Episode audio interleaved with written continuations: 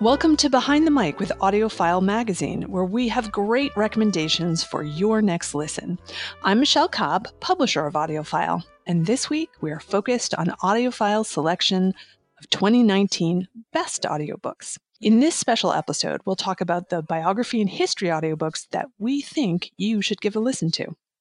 Those include Zora and Langston, a story of friendship and betrayal by Yuval Taylor, read by Bonnie Turpin. First by Evan Thomas, read by Kirsten Potter. American Moonshot by Douglas Brinkley, read by Stephen Graybill. Midnight in Chernobyl by Adam Higginbotham, read by Jacques Roy. And The British Are Coming The War for America, Lexington to Princeton, 1775 to 1777 by Rick Atkinson, read by George Newbern with the introduction read by the author. And guess who I have as my special guest today? But George, glad you could join us. Thanks for having me. Having a great time. And congratulations on this honor.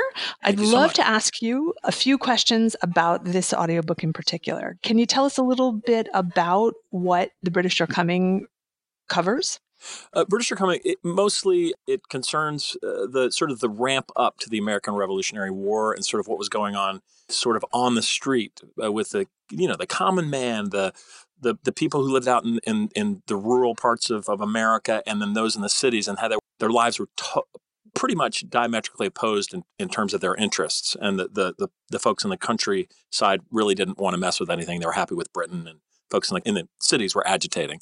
But there's so much detail about the ramp up. The book can, uh, goes up to the first sort of third of the war, the, the one, some of the bigger battles and whatnot, in great, great detail. I, I learned so much and was blown away by by this uh, so far. So, what kind of special preparation did you have to do for the audiobook, especially with all that historical stuff that you're dealing with? Well, you know, the, the biggest preparation was trying to look up names and pronunciations, honestly. And it was really difficult to find a lot of them. And I, got uh, got in trouble a little bit. I got ahead of myself and had to go back and redo some some of the uh, pronunciations just they were hard to find. And I thought I'd found some. And that, that's the challenge of narrating nonfiction. Sometimes you can't find references. And, and if you find one and then the sometimes you come along one and you have to go back and redo and it, it it's it's uh, extra time consuming. But this one was especially hard with uh, a lot of the pronunciations. But we, we got there ultimately.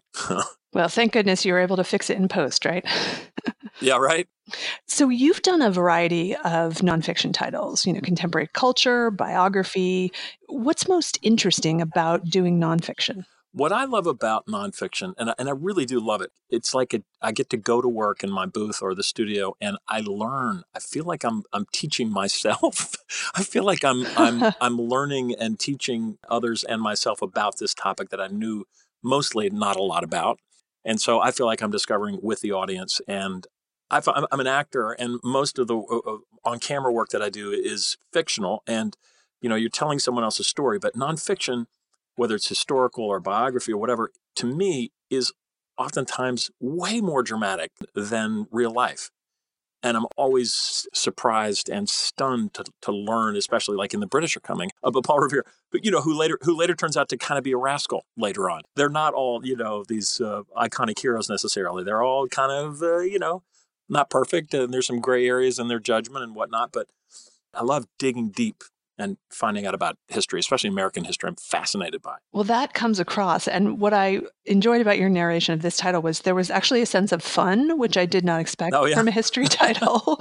Yeah, Uh, yeah. When you watch John Adams, you watch the, the series, the miniseries John Adams. Paul Giamatti, to me, embodies the character John Adams, right? And and we think of this as a stuffy black and white uh, character in history. Suddenly, he's flesh and blood and and and and full of foibles and and in love with his wife and doesn't want to leave his wife and is is like romantic and yet he's a hot-headed intemperate man in many ways and and and a tough father and all these things. You don't get to know this until you, you see it embodied on screen on hbo but then when you're reading this doing an audiobook version of this history you get to dig even deeper and uh, the more details that come out the more complete and moving i think uh, history becomes well, let's hear a little clip. This is a tidbit about Queen Charlotte. For those whose carriages and sedan chairs kept them above such hurly burly, the Queen's birthday on January 18th marked the traditional opening of London's social season, with Parliament scheduled to convene the following day. Charlotte had been an obscure, drab German princess in 1761 when George chose her, sight unseen, to be his queen. During the voyage across the North Sea to Britain, she took English lessons and learned to play God Save the King on the harpsichord. They were wed in St. James's Palace six hours after her arrival. At his instruction, the marriage bedroom decor included 700 yards of blue damask, a mahogany four poster with five mattresses, and large glass basins of goldfish. The happy union proved fecund. She produced children with lunar regularity, eventually to number 15, and her birthday was always cause for carefully orchestrated jubilation at St. James's. And this is another clip where I feel like some of the shadings of history are kind of repeating themselves as we get very excited about the monarchy in England. Well, thank you very much for all your insights, George. It was really great to have you here today. You're welcome. This has been a special Best of the Year edition of Behind the Mic with AudioFile magazine. We've been talking with actor and audiobook narrator George Newbern about The British Are Coming by Rick Atkinson.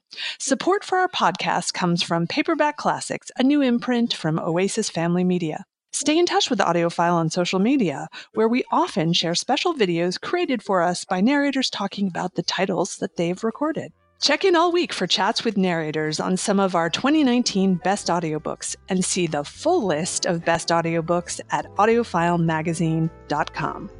I'm Michelle Cobb. Thanks for listening.